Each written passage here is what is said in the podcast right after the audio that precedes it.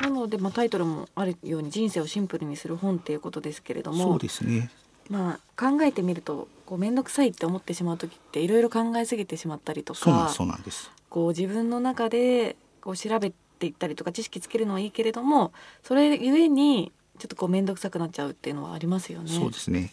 あれもやろうとかこれもやらなきゃとかうん。これも必要だろうみたいな感じでどんどんどんどんこうゲームに勝とうとしてカードばっかり増えちゃって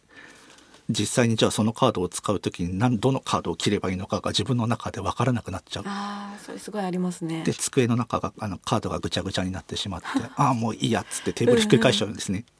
ようなことになりがちなのでせっかくこう前向きにいろいろなことにチャレンジしようとか学ぼうという意欲があるんですけども、はいちょっとはこう新しいものを足そう自分にないものを足そうとマイノリになっちゃうとちょっとそこで逆にこう自分の中で消化しきれなくなってしまってですね、ううんうんまくこうパフォーマンスが出なくなっちゃうから気をつけましょうねっていうところを説いてましてですね。ああなるほど。で著者の山田さん自身も本の中に書いてるんですけども、はい自分自身もそういろいろなことにを試しすぎて足そう足そうとしちゃってあのぐちゃぐちゃになってしまった、うんで苦しい時期を過ごしたっていうことを書かれてるんですけども、ええまあ、そういったことを経験ししてるからこそ分かるこう思わず足してしまいそうなポイントですね、うんうんうん。というところを示しながらその足すんじゃなくてここういう時は足しがちになっちゃうので引き算しようあの減らそうですねというところをこう、えー引き算する方法を指南していく本になってますね。んまあ一言で言えばこう思考の断捨離本っていうんですかねああなるほど。こういろいろ足すんじゃなくてまず手元を整理してシンプルにしよう自分の中で切るカードを厳選しようみたいな。